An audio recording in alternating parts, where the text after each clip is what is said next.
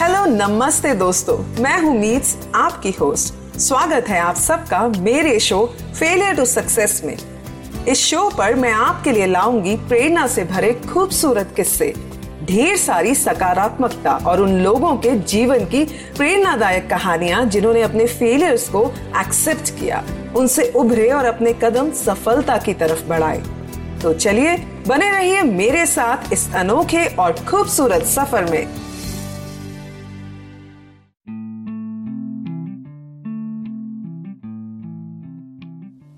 नमस्ते दोस्तों, कैसे हैं आप सब?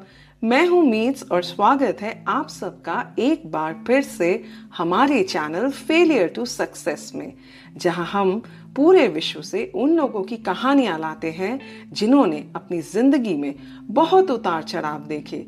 पर वे रुके नहीं, बल्कि इन अनुभवों से वे दोबारा उठे और आगे बढ़े और अपनी मेहनत, हुनर और लगन से ज़िंदगी में सफल हुए।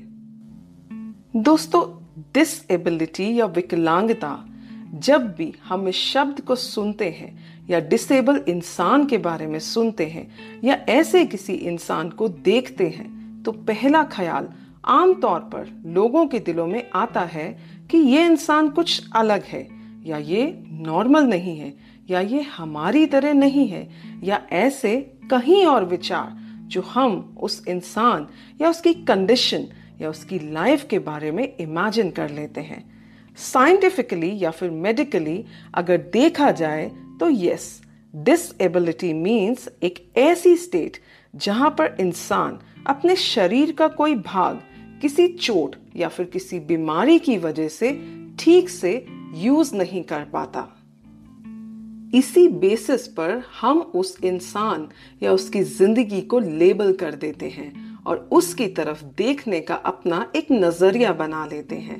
पर क्या वाकई उस इंसान को ये लेबल्स और समाज का दृष्टिकोण डिफाइन करते हैं? आई बिलीव नो इंसान तो कभी कभी अपने आप को ही डिफाइन नहीं कर पाता। फिर वह औरों को कैसे डिफाइन कर सकता है?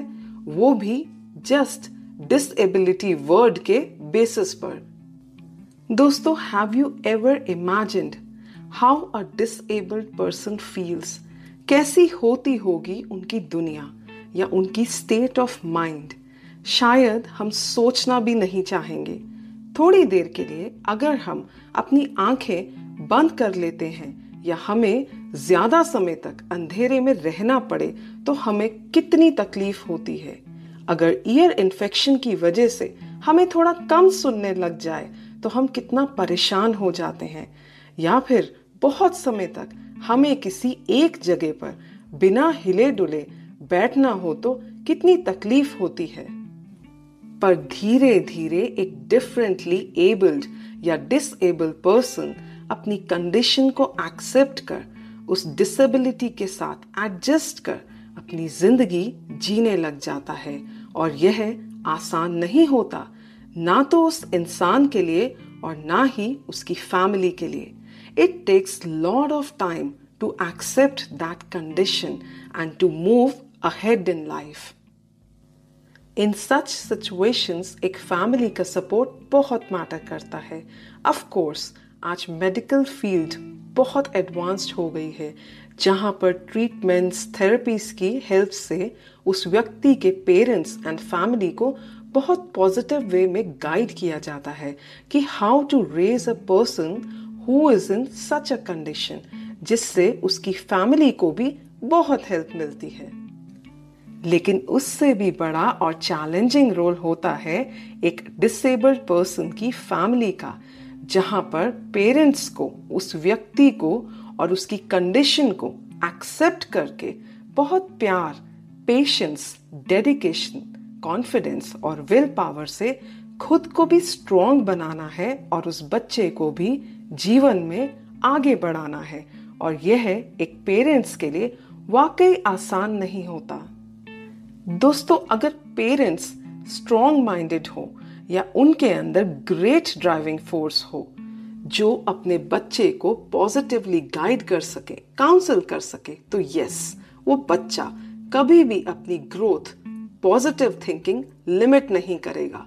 इनफैक्ट वो बच्चा अपने पेरेंट्स की हेल्प से अपनी इस डिसएबिलिटी को डिसएबिलिटी मानने लग जाएगा और उसके लिए ज़िंदगी के मायने ही बदल जाएँगे। उसका अपने आप को और ज़िंदगी देखने का नज़रिया ही बदल जाएगा। उसके आसपास जो सर्कल है, जो उसे लिमिट या डिफाइन करता है, वे उस बाउंड्री को क्रॉस कर अपने जीवन में आगे बढ़ independently and positively life lead करने लग जाएगा। दोस्तों, आज हम डिसएबिलिटी या उससे जुड़े एस्पेक्ट्स की बातें इसलिए कर रहे हैं क्योंकि आज की जो हमारी महान हस्ती हैं, उन्होंने वाकई दुनिया के सामने एक मिसाल कायम की है। उन्होंने अपनी स्ट्रॉन्ग विल पावर और पॉजिटिव एटीट्यूड से और डिसेबिलिटी होने के बावजूद भी सारी मुश्किलों को बखूबी पार किया है। जी हाँ मैं बात कर रही हूँ शेखर नायक जी की, जो एक ब्लाइंड क्रिकेटर हैं और Indian national blind cricket team के कैप्टन भी रह चुके हैं। इन्होंने इंडिया को T twenty blind cricket world cup में और क्रिकेट वर्ल्ड कप में दो बार इंडिया को वर्ल्ड कप जितवाया है। तो आइए सुनते हैं मेरे साथ इनकी इंस्पायरिंग एंड मोटिवेशनल कहानी को। शेखर नायक जी का जन्म सेवेंथ अप्रैल 1986 में शिवमोगा डिस्ट्रिक्ट कर्नाटका में हुआ था। शेखर जन्म से ही नेत्रहीन थे। Due to genetic illness Shekhar की फैमिली में चौदह और लोग भी विजुअली इम्पेयर्ड थे। उन्होंने सिंस चाइल्डहुड अपनी डिसेबिलिटी और फाइनेंशियल कंडीशंस की वजह से काफ़ी हार्डशिप्स देखे। शेखर बताते हैं, बचपन में उनकी इस कंडीशन की वजह से उनके साथ कोई खेलना पसंद नहीं करता था और जिससे उनकी मदर को बहुत हर्ट होता था।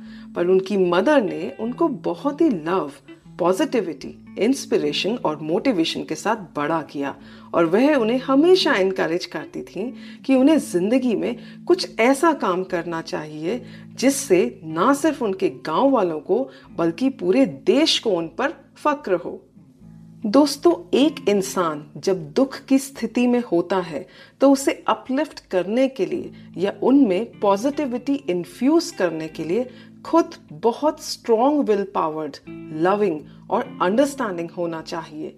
हमारे शब्दों में बहुत पावर होती है और जब हम बात करते हैं तो हमें इन्हें सोच समझकर बोलना चाहिए। Positive meaningful loving words can actually create magic and can heal person's state of mind. Like this Sochcast? Tune in for more with the Sochcast app from the Google Play Store. Shekhar ji की mother ने उनको बहुत inspire किया और उनकी mother की ये आवाज़ शेखर जी के मन की आवाज़ बनी जिससे उन्हें ज़िंदगी में आगे बढ़ने में बहुत मदद मिली ईयर 1994 में एक्सीडेंटली शेखर जी एक दिन चलते चलते एक खड्डे में गिर गए, जिससे उनको काफ़ी चोटें आई और उनको पास के एक हेल्थ कैंप में ले जाया गया, जहाँ पर डॉक्टर्स ने उनका चेकअप करके बताया कि उनकी राइट आई की विजन वापस आने की संभावना है ऑब्वियसली उनके और उनके परिवार के लिए ये बहुत ही खुशी की बात थी और उसके बाद डॉक्टर्स ने उनकी आई सर्जरी परफॉर्म करी, जिससे उन्हें पार्शली दिखने लगा और वे तीन मीटर की दूरी तक देखने लगे। अभी उन्होंने अपनी खूबसूरत दुनिया को देखना शुरू ही किया था कि उनकी सर्जरी के ठीक तीन महीने बाद उनके पिताजी का निधन हो गया और उनको इस बात से बहुत सदमा लगा। वे ये भी बताते हैं कि उनके फादर उनके लिए बहुत प्रोटेक्टिव थे और वे उन्हें कहीं भी अकेले नहीं जाने देते थे और वे ना ही उन्हें किसी स्कूल भेजना चाहते थे। लेकिन उनकी मदर उन्हें स्कूल भेजना चाहती थी। उन्होंने एक स्कूल में एडमिशन भी ले लिया था, पर उन्हें वहाँ कुछ समझ में नहीं आता था। उनके पिताजी की मृत्यु होने के बाद शेखर की माताजी ने उनका एडमिशन शिमोगा में ही Shri Sharada Devi school for blinds में करा दिया। शेखर जी को बचपन से ही क्रिकेट में कुछ खास इंटरेस्ट नहीं था। ईयर 1997 में जब शेखर 11 साल के हुए तो उन्होंने दूसरे लड़कों को अपने स्कूल में क्रिकेट खेलते हुए देखा, जिन्हें देखकर वे बहुत इंस्पायर होते थे और फिर उन्होंने क्रिकेट खेलना स्टार्ट किया और उन्होंने अपने स्कूल के लिए स्टेट लेवल पर एज अ विकेट कीपर खेलना शुरू किया। शेखर बताते हैं उनकी मदर भी बचपन से ब्लाइंड थी और एक दिन उन्होंने अपनी मदर को बताया कि उन्हें क्रिकेट खेलना बहुत अच्छा लगता है और वह इसी खेल में आगे बढ़ना चाहते हैं। उनकी मदर ने उनसे कहा कि उन्होंने स्कूल में एडमिशन करा के अपनी ज़िम्मेदारी पूरी कर दी है और अब क्रिकेट में भी उनको कुछ करके दिखाना है। शेखर उस समय 12 साल के थे और उनके जीवन में बहुत संघर्ष थे। उन्होंने सोचा कि अब वो इतने केपेबल हैं और अपनी लाइफ में डिसीजंस भी ले सकते हैं। तो उन्होंने अपना सारा फोकस और एनर्जी क्रिकेट पर लगा दिया और अपनी पढ़ाई से ज़्यादा उन्होंने क्रिकेट को इम्पोर्टेंस दी। वे बताते हैं कि वे क्रिकेट को लेकर अपने फ्यूचर के बारे में कई सारे सपने देखते थे। वे स्कूल टूर्नामेंट्स को लेकर, अपनी प्रैक्टिस और अपने खेल को लेकर बहुत डेडिकेटेड हो गए थे।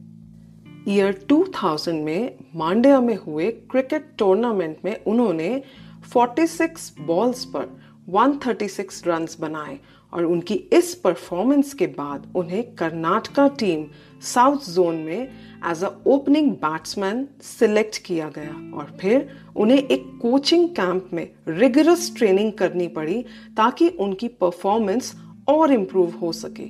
इसके बाद शेखर जी ने क्रिकेट के क्षेत्र में उभरना शुरू किया। ईयर 2000 में ही बेलगांव में कर्नाटका और केरला के बीच हुए वनडे मैच के फाइनल्स में उन्होंने 249 रन्स बनाए। शेखर जी को क्रिकेट के खेल के ज़रिए अपनी मंजिल मिल गई थी और वो दिन भर दिन अपने लक्ष्य के करीब अपनी डेडिकेशन एंड फोकस से आगे बढ़ते जा रहे थे। दोस्तों, ज़िंदगी एक उतार चढ़ाव का सफ़र है। पर जिनके हौसले बुलंद होते हैं और जो हिम्मत और धैर्य के साथ आगे बढ़ते हैं, वे जीवन में किसी भी संघर्ष का सामना अपने मनोबल से कर लेते हैं। ईयर 1998 में शेखर जी की मदर का देहांत हो गया और शेखर जी की ज़िंदगी में वो टाइम बहुत चैलेंजिंग था। क्योंकि वे अपने पेरेंट्स की एक लौती संतान थे और उन्हें सपोर्ट करने वाली अब उनकी मदर भी इस दुनिया में नहीं रही थी। ईयर 2001 में हैदराबाद में हुए अंडर 18 क्रिकेट टूर्नामेंट में उन्हें man of the series award मिला और ये उनके करियर के लिए बहुत महत्वपूर्ण साबित हुआ और जिसकी वजह से 2002 में हुए वर्ल्ड कप के लिए उनका टीम इंडिया में सिलेक्शन हुआ। और इस वर्ल्ड कप में उन्हें ऑस्ट्रेलिया और श्रीलंका के against man of the match घोषित किया गया। लेकिन इंडिया की टीम सिर्फ़ सेमीफाइनल्स तक ही पहुँच पाई थी। ईयर 2005 में दिल्ली में हुए टेस्ट सीरीज़ में पाकिस्तान के ऑपोजिट उन्हें मैन ऑफ़ द मैच का अवार्ड मिला। ईयर 2010 में उन्हें Indian cricket team for blind के लिए कैप्टन चूज़ किया गया। ईयर 2012 में टी ट्वेंटी वर्ल्ड कप हुआ था, जिसमें 10 कंट्रीज़ ने पार्टिसिपेट किया था और इंडिया और पाकिस्तान के बीच फाइनल मैच हुआ था। शेखर बताते हैं, वो उनके लिए बहुत स्पेशल मैच था, क्योंकि उसमें उन सबको वर्ल्ड टाइटल मिला था। जिसमें उन्हें विजुअली इम्पेयर्ड लोगों के बारे में अवेयरनेस स्प्रेड करने का मौका मिला और इसी मैच के बाद टीम को स्पॉन्सर्स मिलने लग गए थे। शेखर बताते हैं कि आज अगर वे इस मुकाम पर पहुँचे हैं तो इसका बहुत बड़ा श्रेय सामर्थनम नाम के एनजीओ को जाता है। ये एनजीओ बहुत सारे डिसेबल लोगों के टैलेंट को सराहता है और उन्हें एम्पावर करता है। शेखर बताते हैं कि इंडिया में पचास हज़ार से भी ज़्यादा ब्लाइंड क्रिकेटर्स हैं, जिनको बहुत इनकरेजमेंट की ज़रूरत है। और अगर उन्हें प्रॉपर सपोर्ट और ट्रेनिंग मिले तो वे क्रिकेट के इस क्षेत्र में बहुत अच्छी मिसाल कायम कर सकते हैं। तो दोस्तों, ये थी शेखर जी की मोटिवेशनल कहानी। इस कहानी से इंस्पायर होकर मैं आप सबसे अपना ये प्यारा सा मैसेज शेयर करना चाहती हूँ। कौन जानता है कितना लंबा है ये अंधेरे से उजाले तक का सफ़र? कौन जानता है कितना लंबा है ये अंधेरे से उजाले तक का सफ़र? तू मत डर, तू मत डर। थोड़ा सब्र रख और इंतज़ार कर। काफिले में तू अकेला नहीं है और भी है तेरे जैसे। काफिले में तू अकेला नहीं है और भी है तेरे जैसे। यूँ लगता है हर दरवाज़ा है बंद, पर कहीं किसी नेक का ज़रूर खुला है दरवाज़ा। तेरे हौसले, तेरी हिम्मत, काबिले तारीफ़ है। एक दिन तेरी काबिलियत देख, वो नेक ज़रूर आएगा और तुझे खुद से रूबरू ज़रूर कराएगा कि खुदा ने कितने हुनर से है तुझे नवाजा। अच्छा दोस्तों, इसी के साथ मैं आप सबसे अलविदा लेती हूँ। अगली बार फिर से मिलूँगी एक और ऐसी ही इंस्पायरिंग कहानी के साथ। Thank you so much for listening to me नमस्ते। आशा करते हैं कि आपको ये सोच कास्ट बहुत पसंद आया। अगर कुछ कहना है इसके बारे में तो लिखकर बताइए हमें अपने फेसबुक और इंस्टाग्राम पेज पर सोच कास्ट ढूंढिए। अगर आपको अपनी सोच दुनिया को सुनानी हो तो सोच कास्ट करो। सोच कास्ट